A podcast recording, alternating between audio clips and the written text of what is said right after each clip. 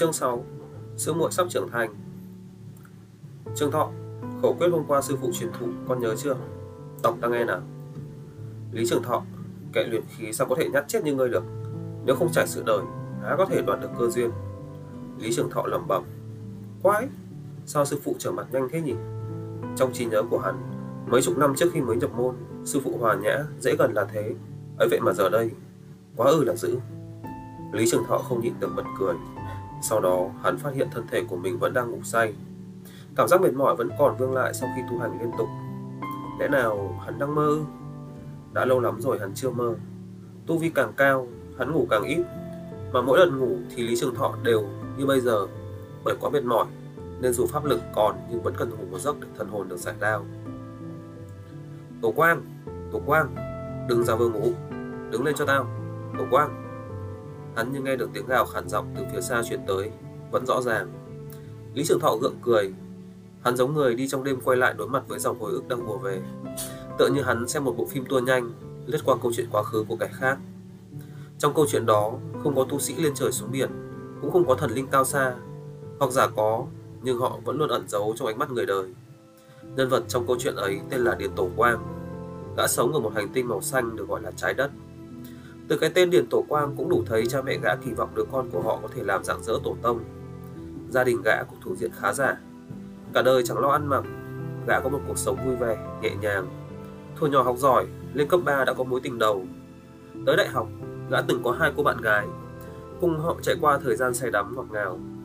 Sau khi tốt nghiệp đại học, dựa vào vốn liếng trong nhà gã mở một công ty nhỏ. Nhờ ra sức cày cuốc, chỉ mấy năm gã đã chạm tới cái gọi là tự do tài chính mà bao kẻ ước ao. Sự nghiệp thành đạt, gã chuẩn bị vun vén cho hạnh phúc của bản thân. Như bao thằng đàn ông khác, gã gặp, yêu và quyết định đi tới hôn nhân với một cô gái. Nhưng vận mệnh tới giờ mới bắt đầu trêu đùa gã. 28 năm trời yên ả chỉ là giả tạm. Cao trào của câu chuyện cũ được nhồi nhét vào hết mấy tháng ngắn ngủi. Trước khi kết hôn, Điền Tổ Quang đi khám. Khốn nạn thay, gã bị ung thư giai đoạn cuối. Trước đây tuy có ngờ ngợ nhưng gã chẳng để tâm dù với một người đàn ông trưởng thành như gã, đây cũng là một cú sốc tinh thần nặng nề. Nhưng Điền Tổ Quang đã chấp nhận hiện thực một cách nhanh chóng. Chỉ vài ngày, gã đã suy tính trung toàn cho quãng đời ngắn ngủi còn lại. Tính cách của gã là thế. Gã cãi nhau cùng với vị hôn thê, rồi mướn người diễn một màn kịch bắt cả hai tay khiến vị hôn thê đòi chia tay gã. Rồi dưới danh nghĩa đền bù, gã mua cho cô gái mấy cái hợp đồng bảo hiểm. Tuy Điền Tổ Quang bị người nhà cô gái túm được đập cho một trận, nhưng cũng chẳng sao sau đó gã chuyển về quản lý công ty cho chị hai. Rồi thì nhà cửa, xe cộ, tài khoản tiết kiệm gã quy sạch ra tiền. Một nửa dùng để cha mẹ dưỡng già. Tuy rằng cha mẹ chưa chắc đã dùng đến nhưng đây vẫn là một phần của kẻ làm con. Nửa còn lại, Điền Tổ Quang đem quyên cho mấy trường tiểu học. Cuối đời, gã mang chút tiền đi làm từ thiện cũng coi như tích đức cho người nhà. Đến khi họ Điền cảm giác thời gian của mình sắp hết, gã nhờ thằng bạn thân nhất của mình đưa về thăm trường cấp 3 gã đã từng theo học. Nhìn qua nét cỏ hay đã đóng cửa, nhìn sân vận động đã được xây mới khang trang. Luyến tiếc ư? 28 tuổi, mới trải qua non nửa đời người. Gã từ nhỏ chưa từng lam lũ nên hạnh phúc có được cũng không quá quan trọng. Không luyến tiếc, gã phấn đấu để thỏa mãn kỳ vọng của người khác. Gã nỗ lực để có sự nghiệp cái khác hàng ước mơ. Ấy vậy mà khi gã chuẩn bị có một gia đình yên ấm, chuẩn bị cùng 10 con gái của mình sinh con đẻ cái thì tai họa lại ập tới. Nếu có kiếp sau, nghèo khổ một chút thì có đáng gì? Chỉ cần có thể gặp đúng người sống dai thêm một tẹo là được. Nếu tao có thể sống được thêm 10 năm nữa thì tốt biết bao. Mấy nữa là nghèo rồi. Nghe điền tổ quang nói, hai mắt tên mập đằng sau đỏ đựng, không kìm được mà khóc nấc lên. Gã mập mắng, chưa gì mày đã nghĩ tới chia ly rồi, làm quá gì có kiếp sau? Tao với mày đi viện kiểm tra lại xem. Ba bệnh viện rồi, thằng mập mày đừng lôi tao đi hành xác nữa. Điền tổ quang cười bất đắc dĩ, dựa vào xe lăn thở ra một hơi. Gã cảm giác chút sức lực cuối cùng đang dần trôi đi. Từ tận đáy lòng, gã không cam Cả hai gom hết chút sức tàn, hai tay bị chặt xe lăn cố gắng đứng lên. Nhưng còn chưa kịp bước một bước, gã đã đổ nhào xuống đất. Tổ Quang, Tổ Quang, đừng giả vờ ngủ, đứng lên cho tao, Tổ Quang. Dòng hồi ức đến đây chợt dừng lại, rồi xuất hiện một khoảng thời gian đứt quãng chừng 3 năm. Sau 3 năm, hình ảnh hồi ức hiện lên càng rõ ràng. Một thằng nhóc mặc yếm, tóc kết bím, sừng dê chơi đùa trên đồng cỏ. Rồi nó lớn dần lên. Tới năm 7-8 tuổi, một lão thần tiên tới và thu nó làm đồ đệ. À, mô típ xuyên không thường thấy đây mà. Lý Trường Thọ thở dài, giấu thật chặt những nơi ký ức. Cho dù thế nào đây cũng là những ký ức quý giá nhất của hắn. Trong bóng đêm, Lý Trường Thọ quay lại, cảm thấy thân thể đã không còn mệt nữa. Tuy vậy hắn vẫn không muốn tỉnh dậy. Cảm giác có thể sống lại một cuộc đời khác quả thực rất tốt. Hắn biết ơn người đã mở cửa sau cho hắn, mặc dù không biết có thực sự tồn tại một vị đại thần như thế không. Hắn cũng không biết vị kia có thể đưa hắn quay về cuộc sống hiện đại không. Cho dù không thể quay về thời hiện đại thì cho hắn về thời đường, thời minh cũng được. Chỉ ít thì khi đó Lý Trường Thọ hắn vẫn có thể xoay sở, tạo dựng một cuộc sống an nhàn tam thể tứ thiếp. Đằng này lại đầy hắn tới một thế giới tu tiên, mà còn là một thế giới tu tiên lạnh lùng nhất, tàn nhẫn nhất và vô lý nhất, thượng cổ hồng hoàng. Sau khi bái sư 15 năm, nhờ sách vở trong môn phái và sự giảng giải của sư phụ, Lý Trường Thọ mới hoàn toàn hiểu rõ hoàn cảnh của bản thân. Đó cũng chính là ngày hắn bật đèn xanh cho chế độ tự bế. Chẳng sai, hắn đã lưu lạc tới thời thượng cổ theo cách hiểu của đời sau, sinh ra tại khoảng thời gian giữa hai lần đại kiếp nạn của Hồng Hoang. Theo lịch sử của Hồng Hoang, thời đại này vẫn còn chịu ảnh hưởng của đại chiến Vu Yêu. Mặc dù nhân tộc hưng thịnh nhưng tàn dư của yêu tộc vẫn còn mạnh mẽ. Do được thánh mẫu của nhân tộc, nữ hoa, một trong sáu thánh nhân bảo lãnh, yêu tộc dựa vào biên giới giữa các châu của ngũ bộ châu, ý đồ phục hận, liên miên giao chiến với luyện khí sĩ của nhân tộc. Sáu vị thánh nhân đã sớm quý vị nhưng vẫn luôn hầm hè nhau, chỉ vì một chút thể diện, họ cũng chẳng tiếc tính mạng của vô số sinh linh. Hai vị giáo chủ Tây Phương giáo đã tiếp dẫn và chuẩn đề chiếm lĩnh vùng đất cằn cỗi Tây Nghiêu Hạ Châu. Họ tuyên truyền giáo lý Tây Phương khắp nơi, đồng thời không ngừng bòn rút người của đạo môn.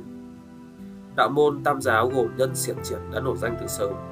Xiển giáo có 12 vị kim tiên danh tiếng lẫy lừng đã trở thành đề tài thảo luận giữa đạo luyện khí sĩ trong mấy nghìn năm gần đây. Tiệt giáo có vạn tiên triều bái, khí thế cao vời. Các tiên nhân có bản lĩnh cao cường đều tụ hợp tại thông thiên giáo cùng giằng co với xiển giáo. Sự đối đầu tuy gay gắt nhưng cũng chưa tới mức xung đột chính diện. Đây là thời đại hoàng kim của đạo môn, tam giáo hưng thịnh, bảo vệ nhân tộc. Tại Trung Thần Châu, khắp nơi đều có sơn môn của đạo môn. 3.000 đại thế giới, đâu đâu cũng thấy bóng dáng đệ tử tam giáo. Đạo môn truyền thừa khắp tam giới, đạo nguyên thần và luyện khí sĩ trở thành chủ đạo của thời kỳ hồng hoang. Đây cũng là thời đại ác liệt nhất đối với luyện khí sĩ. Thời kỳ này cạnh tranh đại đạo vô cùng ác liệt. Thiên đình mới lập, làm việc đều theo chỉ thị của đám tiên nhân tam giáo, ngũ bộ châu và 3.000 thế giới hỗn loạn. Luyện khí sĩ muốn tồn tại đều phải dựa vào sự nỗ lực của bản thân và vận khí. Đôi khi vận khí còn quan trọng hơn. Lý Trường Thọ cảm thấy may mắn duy nhất của hắn đó là sư phụ hắn tuy rằng không có mạnh, thậm chí chẳng mạnh gì cả, nhưng vẫn có nhân giáo chống lưng. Dù rằng Lý Trường Thọ nghi ngờ Khai Sơn tổ sư của Độ Tiên Môn cũng chỉ là ký danh đệ tử của Độ Ách chân nhân. Còn Tây Côn Lôn Độ Ách chân nhân, theo Lý Trường Thọ biết thì đó là một vị thần tiên. Trong đại chiến phong thần, đồ đệ của lão là Hành Cáp Nhị tướng đã từng tham chiến. Ngoài vài chuyện vận vận nữa thì hắn không biết gì thêm. Mà đến tám phần, Độ Ách cũng chỉ là ký danh đệ tử của Thái Thanh Thánh Nhân, địa vị trong tầng lớp thần tiên cũng xoàng. Nói tới bản thân thì Lý Trường Thọ chẳng những không có bối cảnh, không có thần thông, không có số mệnh. Ở thời đại này sao có thể nổi danh? Đùa chắc, hắn có thể sống cũng may mắn lắm rồi. Vì vậy, bắt đầu từ năm đó, họ Lý đã đặt ra mục tiêu của mình, đó là phải sống. Cố gắng sống càng dài càng tốt. Hắn phải cố gắng tránh né mọi tai nạn, yên bình mà sống. Kiếp người thứ hai của hắn đâu có dễ dàng gì. Trở nên nổi bật hơn đời, tiếng lưu muôn thuở là thứ gì đó xa vời với hắn.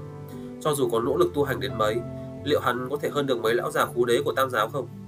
Cho dù liều mạng tìm cơ may, liệu hắn có thể vượt qua cái gọi là tử kiếp không? Đại, cơn đại kiếp nạn tiếp theo chính là cuộc chiến phong thần. Lý Trường Thọ hắn phải tránh trận chiến này càng xa càng tốt. Đường cùng thì hắn phong thần làm thần tiên trên thiên đình. Hắn phải tu luyện thật nhanh, đợi thiên đình xuống dốc, hắn sẽ thừa dịp bắt kiếm một cái ghế nguyên lão. Mạng của mình là trên hết, kẻ mà trên trán đã khắc rõ hai chữ pháo hôi, có gì không ngoan ngoãn trốn trong núi tu hành, tích lũy tu vi, sống yên ổn qua ngày, cho dù không đạt được trường sinh thì chỉ cần được tự nhiên chết là hắn đã cảm thấy không uổng phí kiếp này. Bắt đầu từ đó, Lý Trường Thọ đặt ra mục tiêu cuối cùng trong cuộc đời, đó là sống đến chết già. Và vì thực hiện cho được mục tiêu này, hắn... Sư huynh, sư huynh, sư huynh, sao huynh lại ở đây thế? Chủ phong đang đông vui nhộn nhịp lắm rồi. Chúng ta đi mau không sẽ muộn mất. Bên tai nghe được giọng nói dễ nghe. Lý Trường Thọ bừng tỉnh, hai mắt chậm rãi mở ra, Đập vào mắt hắn là một thiếu nữ với khuôn mặt xinh đẹp, mày lá liễu, mũi cao, bờ môi như phấn, đôi mắt long lanh mặt trái xoan, cổ cao ba ngấn. Đôi mắt nàng lúng liếng linh động. Mỹ nữ, nàng là ai? Sư huynh. Thiếu nữ thò tay bóp mũi Lý Trường Thọ, nhéo mạnh nói. Huynh lại nằm mơ rồi. À, Linh Na đấy à? Mới chớp mắt sao đã lớn bằng này rồi. Lý Trường Thọ cười hả hả, bò dài trên bãi cỏ ra ngoài. Mãi khi bỏ được ra ba trượng, hắn mới đứng lên. Muội đã lên núi được 10 năm rồi. Lam Ninh Nga dậm chân, phùng môi trận má. Bộ dạng đáng yêu không nói nên lời. Nàng xưa đâu bằng nay, không chỉ có khuôn mặt đẹp, thân hình trổ mã, đôi chân thon dài, thắt đáy lưng ong, mà bộ váy nàng mặc còn làm tôn lên những đường cong hoàn mỹ, say đắm lòng người. Làn da nàng trắng như tuyết, mái tóc đen tuyền mềm mại song sánh. Bỗng tiếng chuông từ xa vang tới. Lam Linh Nga vội vàng nói: "Sư huynh, mau cưỡi mây cho nhanh, không là chúng ta muộn thật đấy." Lý Trường Thọ cau mày: "Đừng nói muội không bay được chứ?" Lam Linh Nga ưỡn ngực, ngẩng cao đầu dõng dạc đáp: "Muội bay không nhanh." Lý Trường Thọ miễn cưỡng gọi tới một đám mây trắng, nhảy lên trước rồi nói: "Nào thì đi." Ánh mắt của Lam Linh Nga lóe lên vẻ tinh quái, đôi chân khẽ nhún bay tới cạnh Lý Trường Thọ. Nàng vừa muốn vịn vào tay của sư huynh, nhưng Lý Trường Thọ đã nhẹ nhàng tránh ra. Hắn nghiêm giọng nói: "Chớ quên ước pháp tam chương." "Biết rồi, sư huynh, huynh là đồ quỷ keo kiệt." Lam Linh Nga mở miệng lầu bầu, phì phò dịch sang nửa bước. Thế mới phải chứ, giữ khoảng cách ba thước. Bây giờ muội đã là nhân tài mới nổi của đội tiên môn chúng ta. Mấy nghìn tên nam đệ tử đều hôn mộ Linh Nga tiên tử. Sư huynh đây cũng không muốn bị bọn chúng thi triển vũ thuật nguyền rủa tới chết đâu. Lý Trường Thọ vươn vai, ngoái đầu nhìn về phía ngôi nhà tranh hỏi: "Sư phụ vẫn bế quan chưa ra?" "Vâng, sư phụ đang bế quan tĩnh tâm, lúc nào cũng có thể độ kiếp thành tiên. Không chừng lần này chúng ta quay về sư phụ đã thành tiên rồi." Lam Linh Nga cười khẽ, đôi mắt long lanh đầy mong đợi, khuôn mặt đường hồng, nàng mím môi ngượng ngùng nói nhỏ: "Vốn sư huynh chưa một lần tham gia thí luyện do môn phái tổ chức, lần này lại tới là vì lo lắng cho muội à?" Bỗng đâu một bàn tay to lớn chắn trước mặt nàng, sau đó Lý Trường Thọ trưng ra cái bản mặt người chết của hắn nói gằn từng chữ: "Không phải vậy, ta từ chối, muội là một cô nương tốt, ta vẫn coi muội như thân muội muội." Hừ, muội đã nói gì đâu, không phiền toái, không thèm để ý tới hình nữa. Trên trán Lam Linh Nga treo đầy hắc tuyến, nàng tức giận quay người lại, đôi bàn tay nhỏ nhắn thành thành đấm. Lý Trường Thọ cười khẽ, bình tĩnh ngắm nhìn mây trắng nơi cuối trời và tính toán thời gian cùng vị trí hắn và sư muội tới nơi tập hợp. Chẳng qua tính toán cũng chỉ là công cốc, bên cạnh hắn là một sư muội xinh đẹp lung linh, muốn không ai để ý, thật sự là càng lúc càng khó.